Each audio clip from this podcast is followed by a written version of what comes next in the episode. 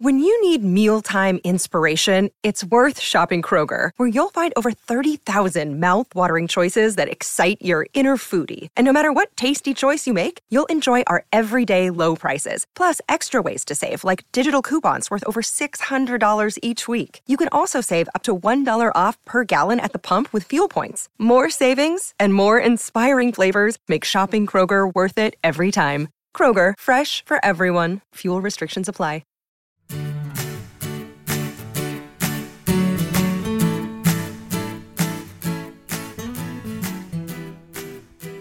Hey, everybody, this is Phil Town.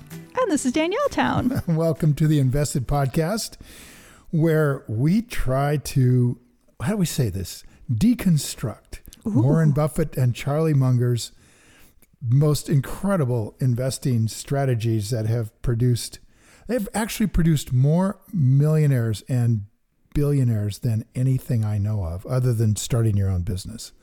Wow, that, that sounds like the kind of statistic that's difficult to disprove. I think that. God, just go with me one of these times. Just, just go right with me. But no, no. Okay, I mean, I think it's great. The more millionaires and billionaires than you know of anything else doing. It's perfect. Yes. Yeah. And I, I have correct. backing me up on that. I have backing me up on that. That's not just me, just some guy.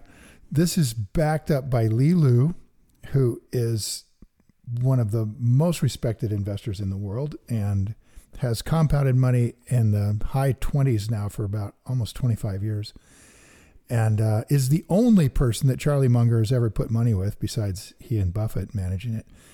Um, phenomenal investor. And he said exactly the same thing that oh. this strategy of investing has produced more success than any other strategy in history. And almost like there's no second place. I mean, it's got to be right. It's almost like calling it a strategy is a bit silly because it's just when you get down to it, finding good stuff and you're putting your money to support the good stuff so that it can grow bigger. Yeah. And people get all fancy about that. But yeah. Yeah. It's good. Exactly. Now, I do so, have to say, I will I will soften the blow to all the other strategies of investing out there uh, by saying that Renaissance and that whole crew of literal true. rocket scientists destroy the rate of return produced by value investors It's just destroy it. I mean, these guys have ballpark 75% compounded now going on a couple of decades. And they're using their own money. I mean, they've even given back all the investor money. They say, "Here, take your money back." And people are like, "Please, no, please yeah, keep no it." Kidding. Yeah, and um, so I mean, they do that they with do. algorithms. They do it with algorithms, and they're, we are going to learn more about that today. Oh, what? It's finally here, guys. We've succeeded. We have an expert on the show. Um, so yeah, I didn't mean to cut you off. You, are talking about led, me. You're, you're, talking about me, of course. I'm always talking about you. We have an expert on the show every week, except for the weeks we don't make it. right. but perhaps we're not talking about me today. Perhaps we're not talking about you. We have a second expert, maybe. And who this person is, now you guys know that I have been listening now, wait, to When you're saying maybe, do you mean maybe he's an expert or she is an expert or maybe we have them on and we're not sure? I was saying maybe we have them on and we're not sure because okay, okay. we have been going through it with our uh, technical and audio situations today. Oh, but you guys will find out in a minute why that is.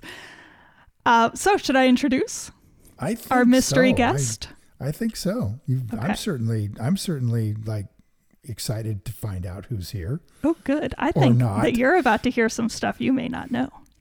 Um, so, again, in the style of Smartless, where they have mystery guests that come on, I thought I'd introduce this person with a little bit of mystery guest info. So, this person is Portuguese and speaks four languages fluently. This person cuts his own hair. This person was wait, a top. Wait, wait are you inter- are you interrupting my introduction? Well, I'm just astonished that we tied in those two things in one sentence. Okay, go on. Would you repeat that? What you just? Said? I thought this I must person have missed something. Cuts hmm. his own hair. Yes, and speaks four languages. And speaks four languages. He's skilled. This person was a top junior tennis player in his teen years, and then he switched to racing rally cars through the beautiful dirt roads of Portugal. And that rally drifting experience in the dirt then prepared him to race on tarmac now and learn to drift a car on tarmac. He earned the title of Driftmeister. yes, we have the Driftmeister on the show today. This person loves long distance cycling and for his 50th birthday climbed Mont Ventoux in the south of France in the snow twice in a row. He went down and went back up again. Uh, personally, when I could barely walk right after COVID and was going to a million doctor appointments, this person adjusted his schedule to make sure that he came to pick me up from the hospital after every single one of my appointments so that I could get home. He was on time or early every single time so that I didn't have to wait outside and get even more tired. That's just one of a thousand wow. ways he has taken care of me. This hmm. person gets obsessed with eating one type of fruit at a time only and he eats huge amounts of this fruit every single day. I think we're supporting the fruit industry. And right now it's oranges. And we are out of them currently in the house, and it's fraught. They are being delivered tomorrow. He's eating like seven or eight oranges a day. Before the oranges, it was pears. I was glad to move on to oranges. This person has an academic background in economics, but several years ago he got annoyed that he couldn't run his own algorithms, and he decided to just teach himself how to write his own machine learning code for fun from textbooks. He's a giant nerd, and he fits right in here at Invested as a giant nerd with us. This person is a partner at a global management consulting firm where he is the global head for strategy and artificial intelligence and where he uses artificial intelligence as a methodological tool in the context of his strategy projects to create insights that wouldn't otherwise be available. Hopefully, today he'll give us some pointers on the technical side of artificial intelligence and machine learning, including helping us understand what those are and what innovations are coming along and how we can use them in our investing practices. This person, as I'm sure you all have guessed, has also voluntarily joined our crazy family, Dad. And he loves them madly, which makes me happy because I wouldn't have married him if he didn't. It's my husband, um marido maravilhoso. That's my terrible Portuguese. Nuno das Neves Cordeiro. Uh, Nuno. Nuno. uh, Hello. I had a clue.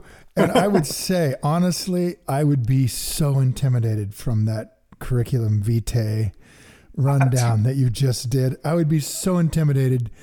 And if I had half a brain, I would be but you know how it is with family.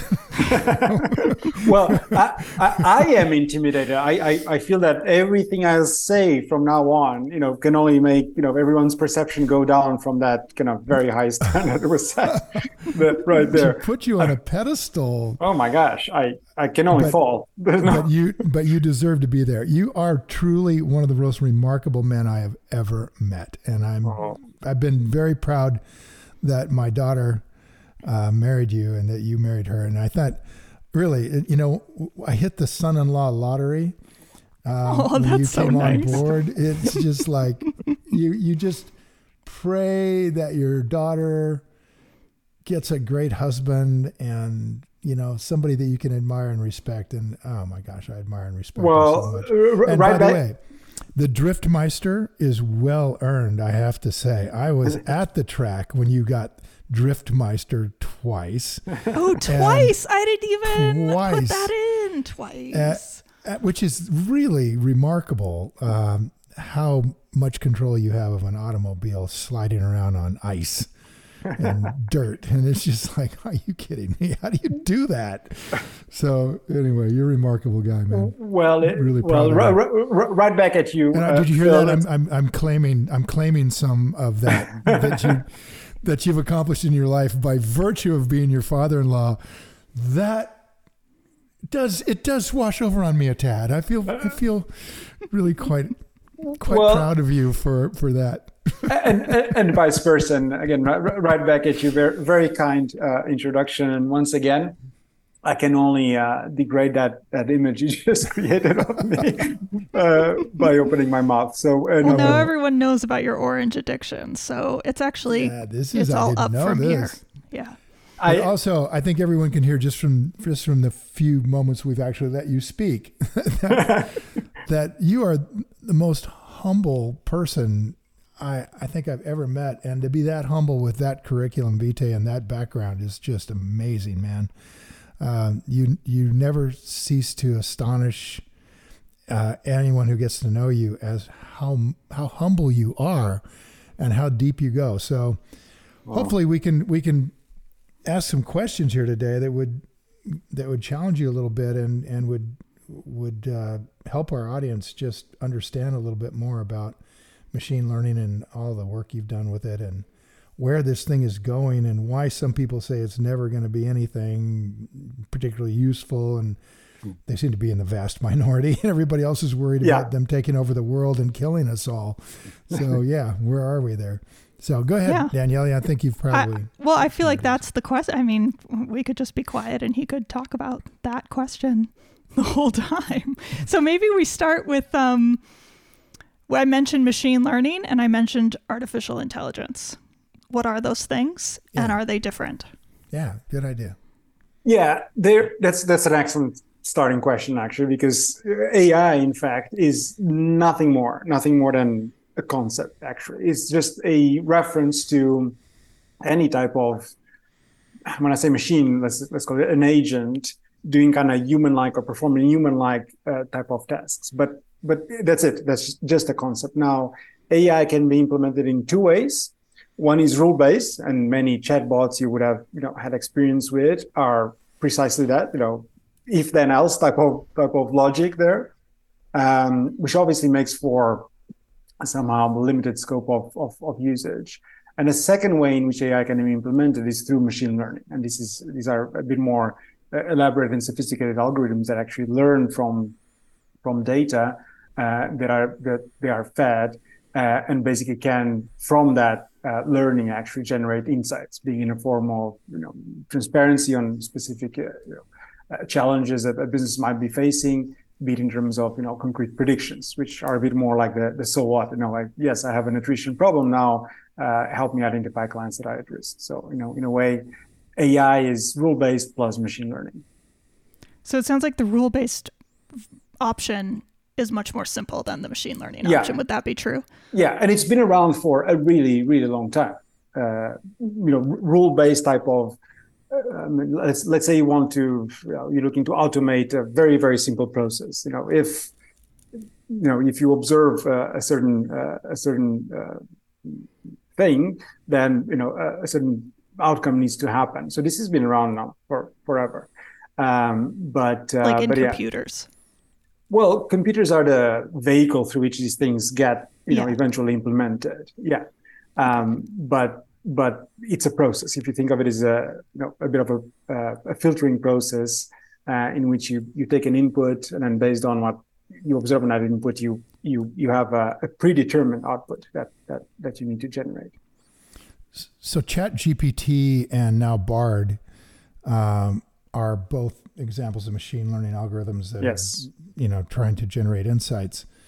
And um, it looks like Chat GPT's release by Microsoft and OpenAI p- forced Google's hand to mm-hmm. release Bard. Um, and now we have it sort of sitting in our laps. They've they've dumped these things out there into the public, and there's all this, all these questions about okay, well, how valuable is this going to be? Um, or is it just going to do people's homework and let them cheat? Is, you know, what, yeah. what, what all can we do with this? And, and what we've been using it for is to kind of back up our research here. and uh, and we go out there and find that the hallucinations are creating um, such a uh, a lack of trust in what we're reading that we we sort of stopped using it. It really doesn't doesn't get us anywhere. It just makes stuff up, and it does it all the time. This episode is brought to you by Shopify. Forget the frustration of picking commerce platforms when you switch your business to Shopify, the global commerce platform that supercharges your selling wherever you sell. With Shopify, you'll harness the same intuitive features, trusted apps, and powerful analytics used by the world's leading brands. Sign up today for your $1 per month trial period at shopify.com slash tech, all lowercase. That's shopify.com slash tech. So anyway, that's early stage, right? Early stage stuff. Um, and, and certainly, you know, we all think it's going to get better and, and it, it, so it should. Yeah, where, and, and where, where, are they actually using this stuff now that is useful? Yeah, it's it's a very interesting. So early days, first off, you know, it, it will evolve, and, and people will find kind of more and more uh, uses for these type of um, algorithms. And and it is a bit like a, general purpose technology, right? Like like a, a, PC is a general purpose technology. You can use it for accounting purposes, to write papers, to you know mm-hmm. you know do web search, you know, whatever it is it, it, can serve multiple purposes. And it's the same thing with AI and this specific type of, of algorithms. Um, I think the um, the way they're being used first and foremost for now uh, is maybe threefold. So first is it's not it's not accidental that these things were developed by search engines fundamentally, right? So so in a way, uh, the one thing they started doing is changing the the the you know web browsing experience, right? So we we, we search the web for a variety of reasons. For we just want to get informed about something, or we want to do some you know uh, research such that we can extract some some insights and then write a paper, for instance. And what what these algorithms are allowing us to do is to kind of uh, merge all these different steps of a workflow, say, and and actually you know skip uh, skip those steps and, and, and do them do it themselves and, and, just come up with an answer at the end. So so fundamentally, uh, you, we can start thinking, or at least I started thinking of them as as a different way to search the web, as long as along with other you know information sources, because it's not just the web that they're using for for training purposes. They, they do use papers, books, etc. So. Uh, so it's just a way to distill information for whatever purpose I uh, have uh, in mind. Um, so that's that's one way.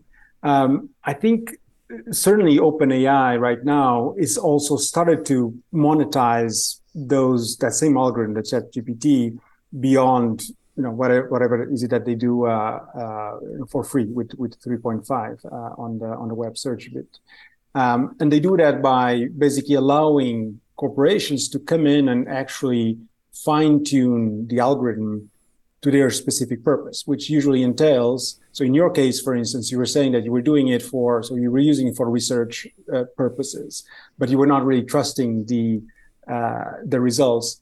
So that is mostly because the corpus or the body of text in which those algorithms were trained is not specific enough. Uh, uh and basically, the research you're looking for is just like a little niche in you know the whole uh, the whole universe of, of text that these algorithms were trained in. So fine tuning is about kind of narrowing down a little bit that uh, that domain, like that uh, that um, you know the scope of text uh, in which an algorithm is, is, is trained. Uh, and they and they charge for that. So so basically, I'm a business. I'm a, I'm, I don't know. I'm, a, I'm, an investment bank or I'm a fund. I need to you know fine tune that uh, the research aspect of uh, of the of the algorithm. So I basically feed the algorithm my own corpus of, of text and can fine tune and mm-hmm. calibrate uh, whichever weights are, are, are, being used to that specific purpose. So it, it makes for a more bespoke and customized or uh, you know targeted, if you like, type of type of answers. Mm-hmm. And they hmm. do charge for that. Uh, so that's that's it's already being monetized. Um, so when when they're doing it, in other words, if I wanted them to take our our books, all 400 podcasts, all the blogs, yeah. everything we've ever done in the last, you know, 10 years, 15 years. And I would hire them in effect at OpenAI to create a scope of work that that is very much oriented toward what we do. Yes. Something like that. Yes, yes. Whether they, I know they have an API, so so a way for say a, an external user to communicate and basically do that fine tuning. I don't know exactly how the you know which parameters are, are needed and how it how, how it actually works, but uh, it, it, would be possible that the only thing you have is an API, so you would need somebody to help you with that process of fine tuning, or it could be that OpenAI actually do it themselves. Uh, gotcha. So it goes beyond just having an API; it goes into actually providing a service. Uh, but yeah, it, it is possible to make it a bit more, you know, custom. Does that mean then that this version that's out for anybody to use on the internet is like I've described it as a party trick? Is it just kind of something for people to try and kind of a demo? Kind of a demo, yeah, exactly. Yeah, I think I think it's I think it's kind of a demo. I, I think I think you're absolutely right. I mean, as I said earlier, it, it does change, right? It, some people may may you know drop the whole conventional web browsing completely, right? And just use ChatGPT, period. Well, uh, ChatGPT doesn't browse the web, though. Well, it, it, does actually. Well, sorry, not not real time. No, there, yeah. there's a cutoff. Yes, correct. There's a cutoff. Uh, but but you know, we think maybe Bard is. We weren't sure if Bard is browsing the web or not. It was a little confusing. But the, I'm sure the idea in the future is for people to be able to put in these more um, natural language queries and so, get a good Google search back. So, well, it will never be real time, right? Because the training is a, you know, uh, it's something that needs to end. So th- these algorithms are fed text, uh, they are trained, and then they remain trained. So they don't mm. change real time. Uh, mm. So there will always need to be a cutoff, always, uh, even if it's the day before. But there's always a cutoff. Um, so, so the, the real time aspect I, I don't think that that, that ever, ever is going to be uh, possible to, to achieve. Um, but you know, to the extent that my web search does not necessarily require kind of real time or super up to date, Um, you know, information, I can I can still use it as a, a replacement for the yeah. conventional browsing. Yeah. It could get us SEC info from yeah. last month instead of from 2021, like ChatGPT. Yeah, yeah. yes. So you said there were three types and so first one is the one that's out there the second one is is businesses hiring licensing the api and then was there a third well i, I would bundle the third as everyone using it for a specific purpose that use web browsing as as as as, as an input but not you know uh, the end in itself. Um, so you know a student writing a paper or you know I don't know, uh, I'm writing a newsletter, and I, so I can I can actually do all that through ChatGPT and have uh, it do it for you, right? Yeah, yeah, and and that's what I meant by kind of automating workflows, right? So it, sounds very conceptual, but it's basically if I go online because I want to research a company and I want to create a view on, you know, is it a good or bad company, so that I can write a paper, let's say three steps. Uh, I can actually do that through Chat GPT. I mean, it doesn't mean it's super accurate, right? Necessarily, but I can, uh, you know, uh, task Chat GPT for of doing all those yeah, things. It on, could be completely me. wrong. Could be completely made up. It, it, but well, it would produce the, several paragraphs. Yes, something. Yeah. now, whether you're comfortable enough to, you know, let out in the world without any human oversight, that's that's a different topic. But uh, but yeah, you could. Yeah. Well, to what to what extent do you think um, this I mean, Google said publicly that they were hitting the red panic button uh, when ChatGPT came out. There was all hands on deck. Um, they have gotten way ahead of us, and we've heard from from higher ups in Google just very privately that they feel like they're actually really in trouble to a certain degree. Um, but their public face is, "Hey, we've got this, and we've got the best engineers, and." anyone who's going to figure it out will be the ones that figure it out. And we've, you know, I mean, I just, I just wonder if this is really replacing web browsing ultimately when they get, when they stop the hallucinations and it replaces web browsing. What happens to the best business in the world? Arguably the best business in the world. Does, does it collapse? There's no more ad revenue. It's just gone.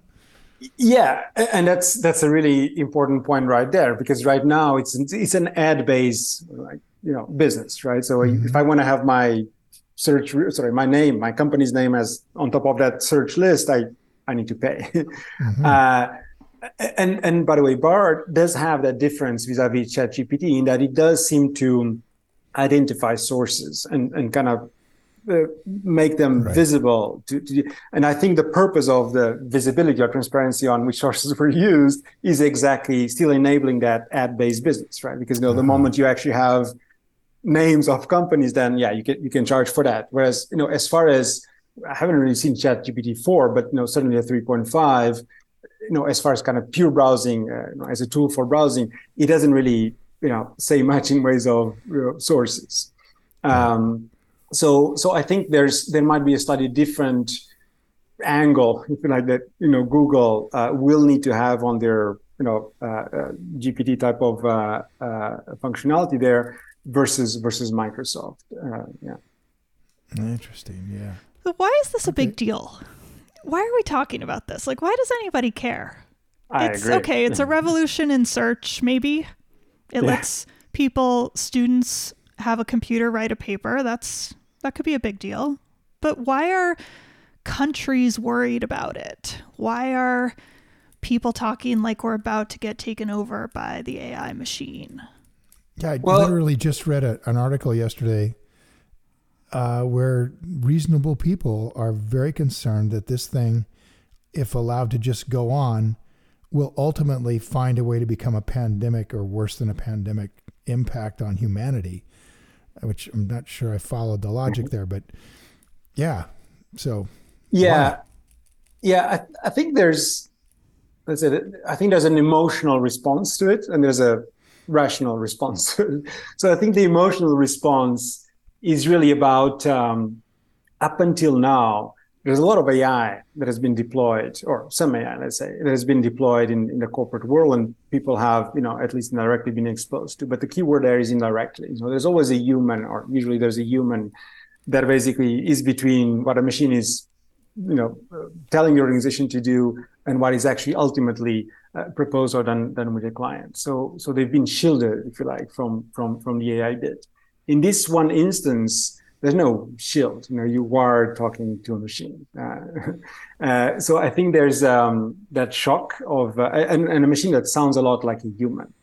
And that's a little bit the trigger for the emotional reaction, right? Because we, uh, I mean, risk, you know, our brains have like an interesting way of interpreting risk, but you know, the, and, and, and the key driver of you know high versus low is how quickly we can actually bring something from memory onto you know present consciousness and of course we all remember movies very easily from like you know, apocalyptic movies of machines taking sure. over so so the, I, I, think there's an, an overly um, uh, emphasized version of like a perception of risk associated with machines acting like humans. Yeah. Uh, and that's a little bit the, the irrational bit, if you like. Now, there are, you know, rational, concrete, you know, and valid rational reasons why we need to be careful with, with these things, you know, because if, um, you know, you know, you, you, uh, some, some people would argue, for instance, you can you use ChatGPT to create malware, like to just create virus, for instance. So there's, mm. there's the ethical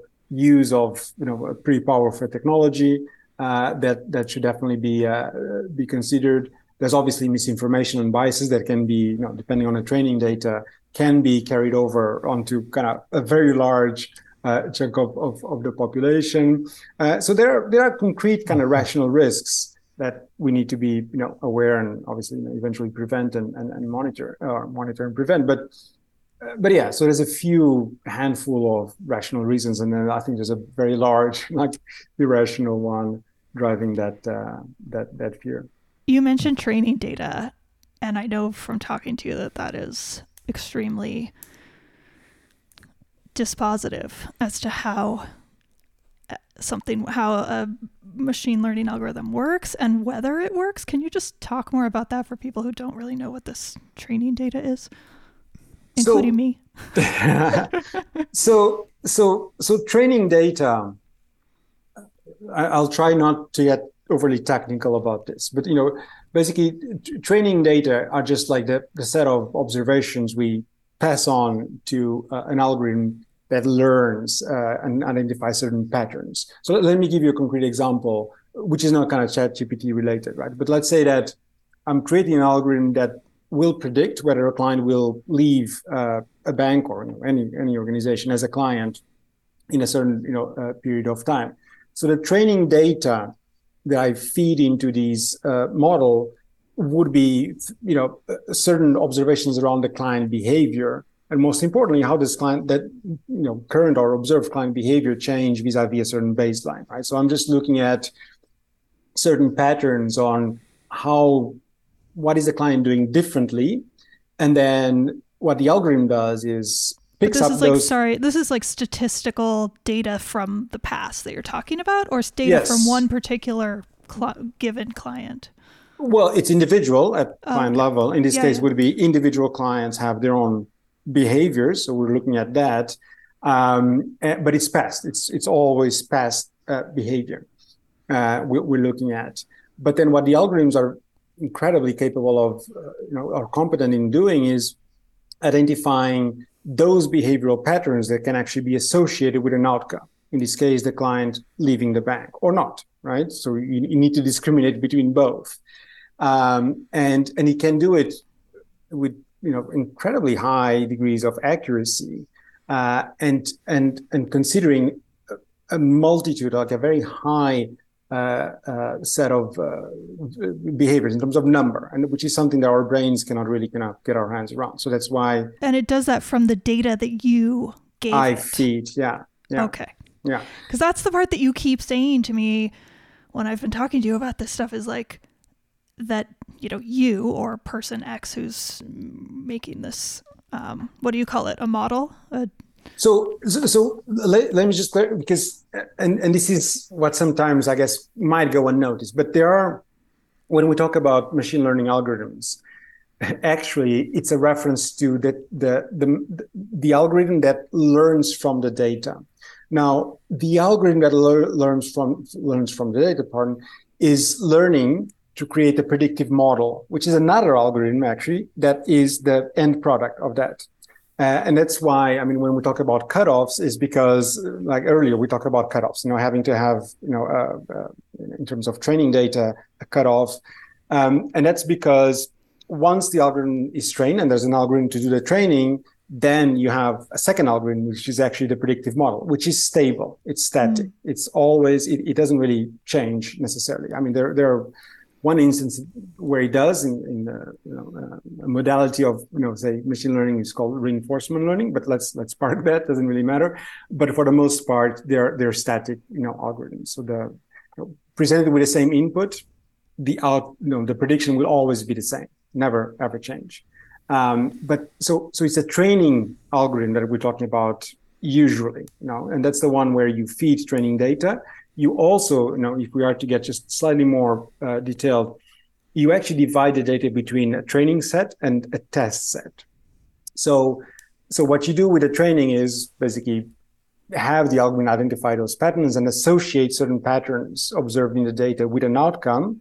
And then uh, you do something called cross validation. Again, let's not get overly technical, but you then, uh, you know, use that algorithm, that predictive model, which you just created, and run it on the test data and basically look at what the predictions were uh, would be uh, when presented with the test data. Now, the interesting thing with it, this process is that this is these are behaviors in this case where that the algorithm has never seen before. So it's actually testing the ability of the algorithm to generalize on you know completely fresh and ever seen you know, set of data. Um, and and and that's how we actually assess the accuracy uh, of the final predictive model. So we always know how accurate, you know, in prediction um, uh, problems, but we always know how accurate an algorithm is uh, before we deploy it out into into the world. So when people are looking at something that they have access to, like a ChatGPT or a Bard, I think the important piece of info is that what matters is the data that's been fed into it. Is that right? Yes, I think there's two things. So absolutely right. So one thing is basically these these uh, these you know generative uh, uh, algorithms they're trained with the web plus documents. Right? Let's oversimplify things a little bit. Um, and and what they do actually, they when I say the only thing, there are literally trillions of mathematical operations to come up with one word. But the only thing they only thing they do is to predict what's the next word that mm-hmm. I should put into the sentence considering that the previous one was that one and maybe there's even longer memory you know the previous the last two or last three words in that sentence were were uh, were what they were these are the generative language yes the models, generative just language to be clear not not all machine learning no this. no no yeah. no no no so uh, so in that sense the next word that uh, i as an algorithm i'm predicting uh, is very much a function of how many times actually have I observed that word being preceded by the word that that that I just predicted, you know, before. Um, and that is a function of the text or the training data that I have been, you know, exposed to as an as an algorithm. So so it massively, you know, influences the the result. Also because it's very domain specific, right? So, you know, a certain word, I don't take water, uh, might might happen to follow uh, the word open, right? Uh, with, with different ways depending on the context. Right? If we're talking about diving, then open water, yeah, water after open will will show up like many many times. If we're talking about I don't know an engineering context or domain, not probably hardly ever. You know, the word water after uh, uh, would show up after open. So so and that's and this brings us to like the first step that i or the second thing that i think is super important which is really to understand the prompt understand the question or the task that are being asked. So interpret that question such that i can actually understand it's not the only thing to understand but uh, oversimplifying let's say decide which domain uh, should i actually be um, uh, uh, uh, looking at in a more privileged fashion in order to see which word should come after mm. you know, the, the, one I predicted. So I'm is being a bit, yeah. Is the fear then maybe coming from? The, it's not happening yet, but eventually that this algorithm, this model would have uh, its training data would be everything online, like everything, everything connected, satellites, military stuff. You know, this is this where maybe people are starting to get these thoughts of these computers might like take over the government and we don't even maybe it's happened already and we don't even know it, you know. Um like I guess what I'm getting at is you're saying it's not that big of a deal, but smart people are saying it's a big deal and I'm just trying to understand why. So could it be that the data eventually would just be everything? Well, so first off, access to data is not is not completely open uh, to all sources. So there's always there's, there will always be restrictions, right, in terms of what these algorithms can actually have access to.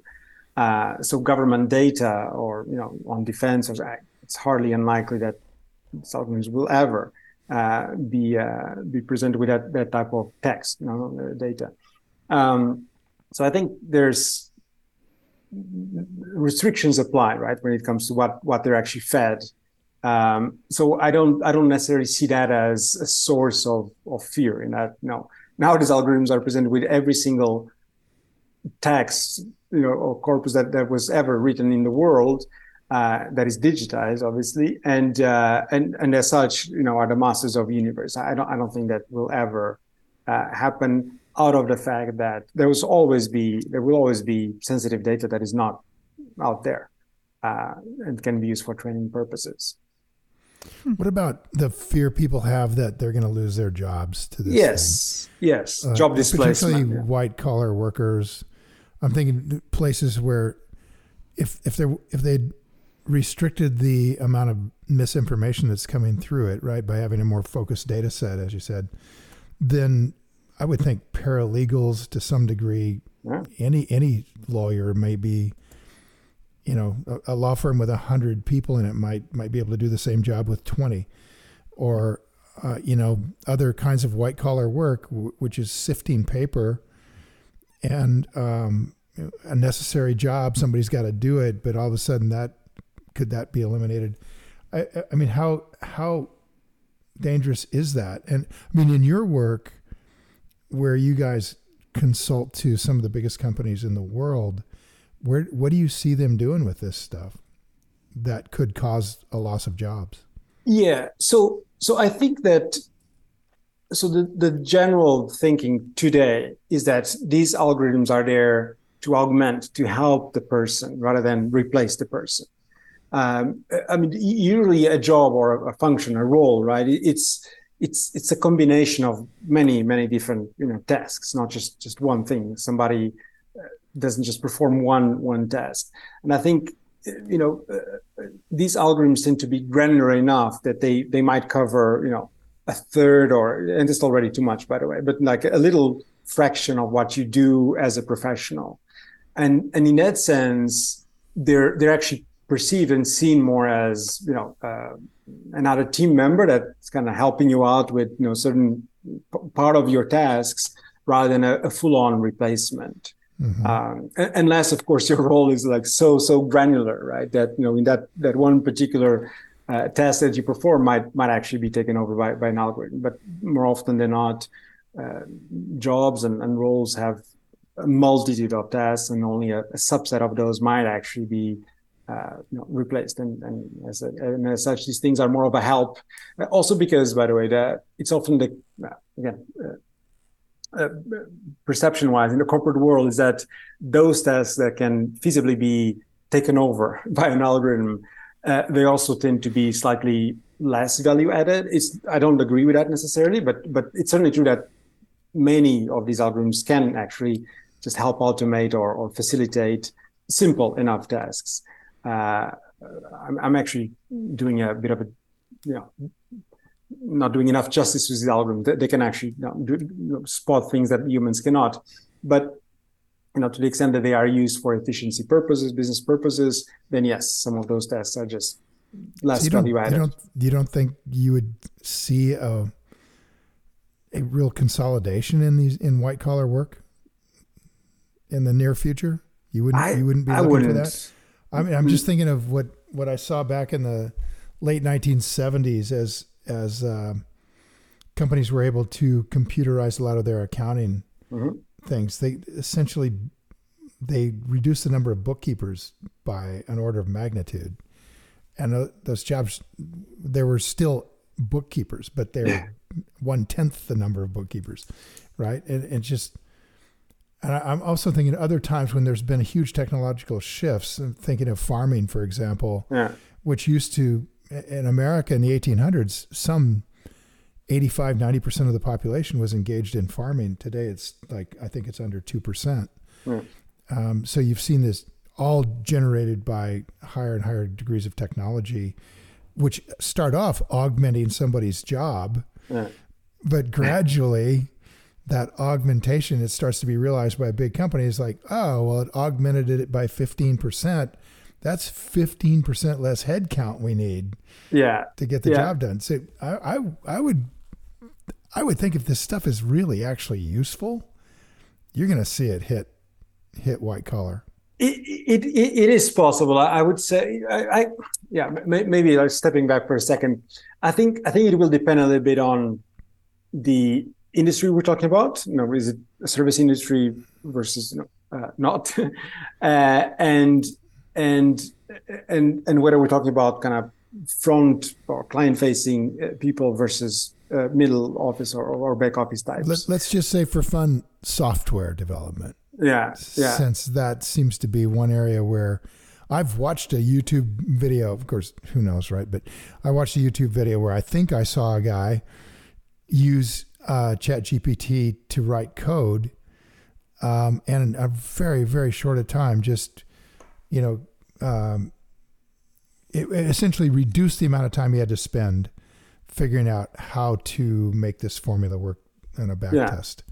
Um, it was it was amazing how quickly it could happen. Yeah. Just saying, give me the code for X, and boom, on the screen it goes. You know. Yeah, but I mean, even so, let's take that as an example, right? So I I think I think the um, so what you observed, of course, is, is an example of an augmentation rather than a replacement, right? Because the guy was coding and had a problem with a subset of that code, and then yeah, so yeah. That, that, was an an example of of uh, augmentation. Now let's say that the algorithm evolves to a point where you can write all code. Every every single line of code is actually produced by by an algorithm. Even then, that guy's job would not have been completely gone, right? Because be, before you start writing code, and again, I'm not a software person at all, so I, I, have general knowledge of what software development entails, but I do know it does entail kind of a translation of certain, like defining certain business requirements, translating that onto, you know, here's what the software mm. piece needs to do, and those two steps, and then code, right? So mm-hmm. those two steps, that person will still need to do them, you know, before you oh, actually instruct. Yeah. So so in a way, it's kind of again in this particular example is transferring um, the uh, you know the person's attention, the human's attention to a, a, different set of activities that are still part of the role, and you know are in that case a, a bit more, I would say, value adding, right? Because that you know the first two steps are all about setting direction. The third step, like the code production, is just literally churn out code and and, and get the software done.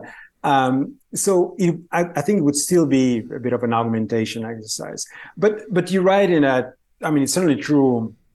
I mean, uh, we don't need to go as far back as industrial revolution. You know, certainly, know, the PC as a general purpose technology has done you know, a bit of that also.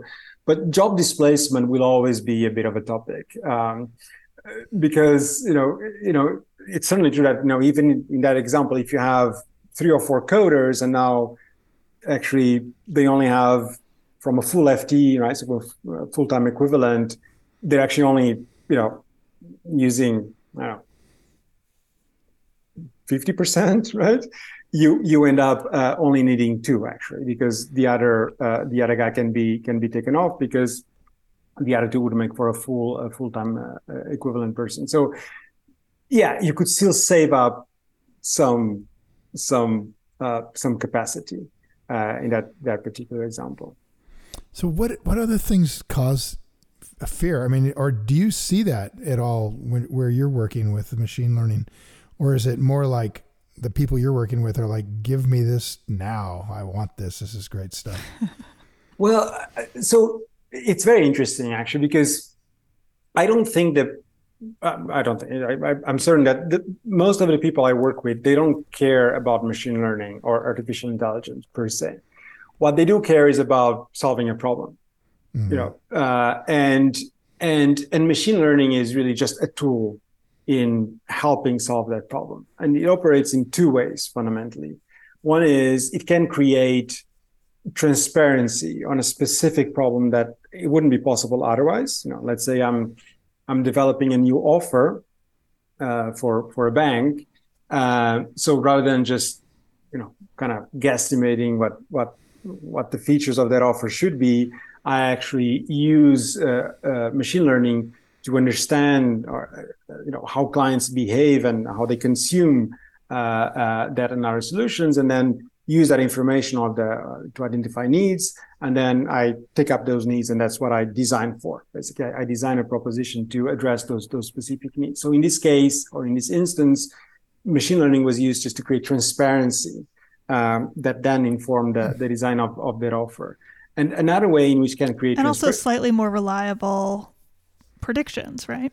Well in this case there's no prediction. There's just hey you might not be aware of the different client types you have hmm. based on how they actually cons- you know uh, use you as, as, as a service provider so let let us create transparency on that and then uh, and by doing so you can identify those client types that are either strategically or materially more relevant uh, going forward and and use those and their underlying needs as the basis for okay now i'm going to put together or tailor, if you like, a proposition so then address. the business decision then is yes, based on, on and the business that, strategy is then based on on that, that transparency. Exactly. Okay. So in that instance, you know, machine learning was just used for transparency. It, it didn't it didn't tell me what the solution should be, i.e., what the design should be. It just told me, hey, you know, just factor in the the, the needs of these two two or three, you know, what it doesn't really matter, uh, client client types.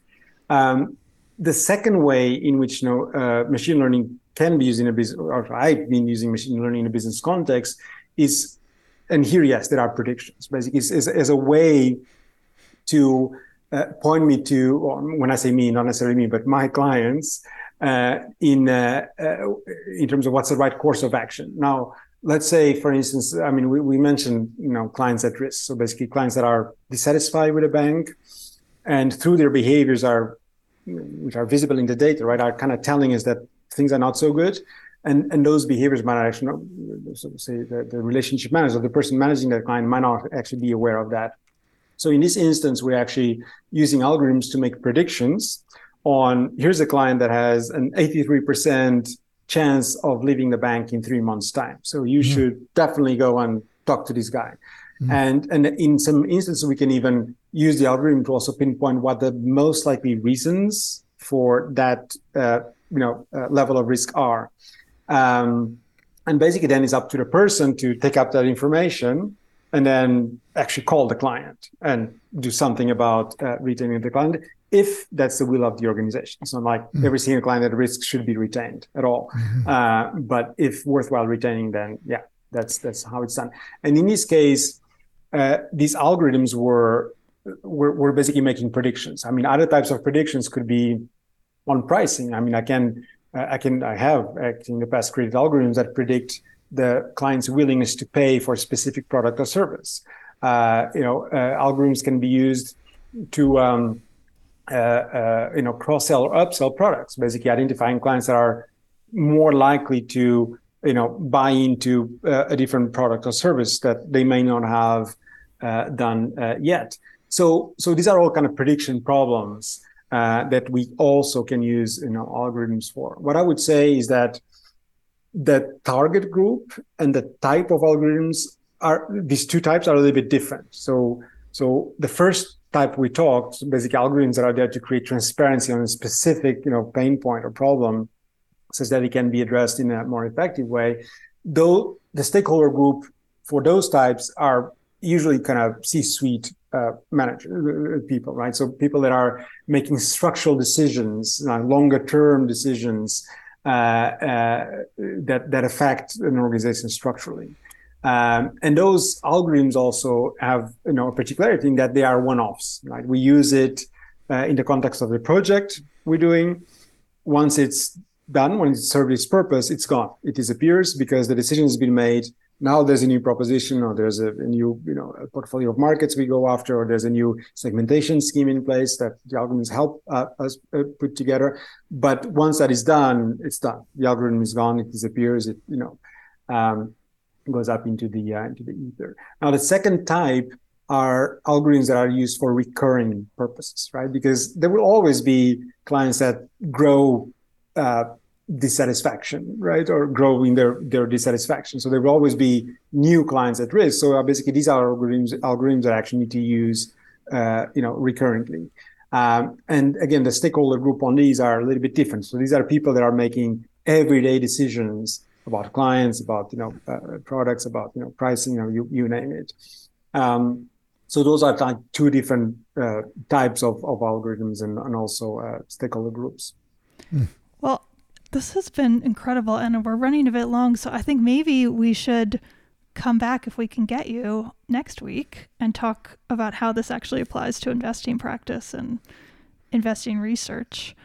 But what I've taken is that I mean everything you just said about how an individual company might use machine learning is that they it's giving them better information, perhaps predictions that they wouldn't have otherwise had or that they were guesstimating. And that then and they do that by feeding in what you said the training data or whoever's creating the model is feeding in that training data, choosing what to tell it. And then after it's all done, then it's again humans making business decisions yes. from that information, which to me is just great. Like it's not scary or crazy or filled with money hungry, power hungry, bloodthirsty, warmongering computers. So I don't know. I, I, I'm just missing whatever this terrifying part of it is, which maybe is correct? Question mark. I, I, I completely agree. I, I don't share the that risk kind of perception at all. Um, and I, I, I do find these things to be incredibly useful uh, in that we all have biases and heuristics and, and blind spots. We, we, mm. we do.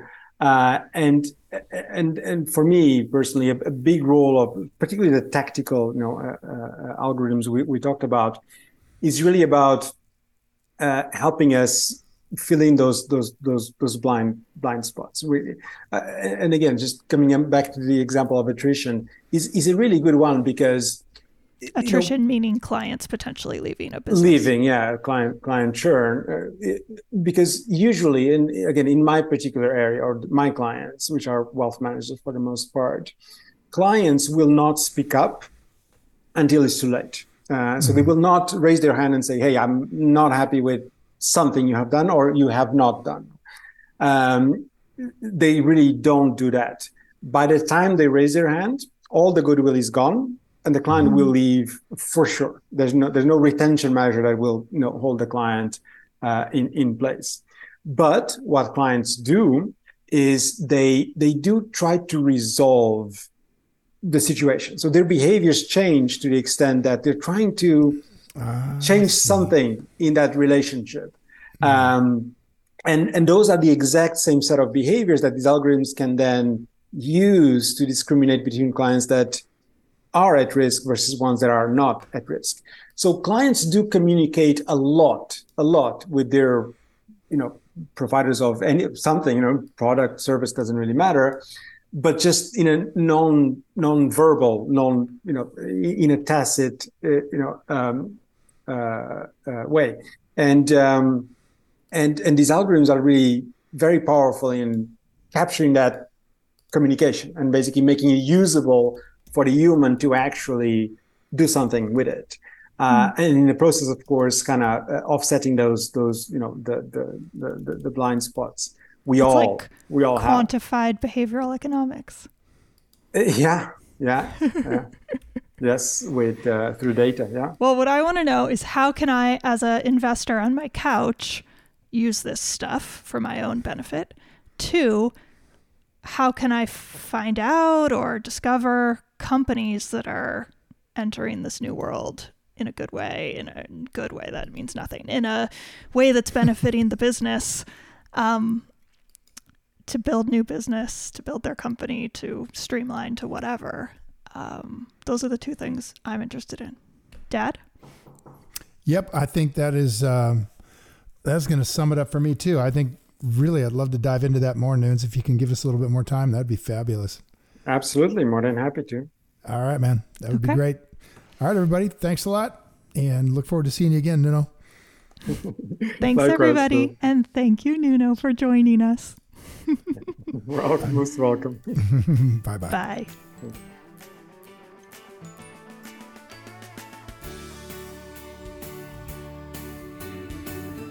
Hi, guys. Thanks for listening to Invested. If you enjoyed this episode and you want more information or to listen to additional episodes, visit our website at investedpodcast.com and sign up for my virtual workshop right there.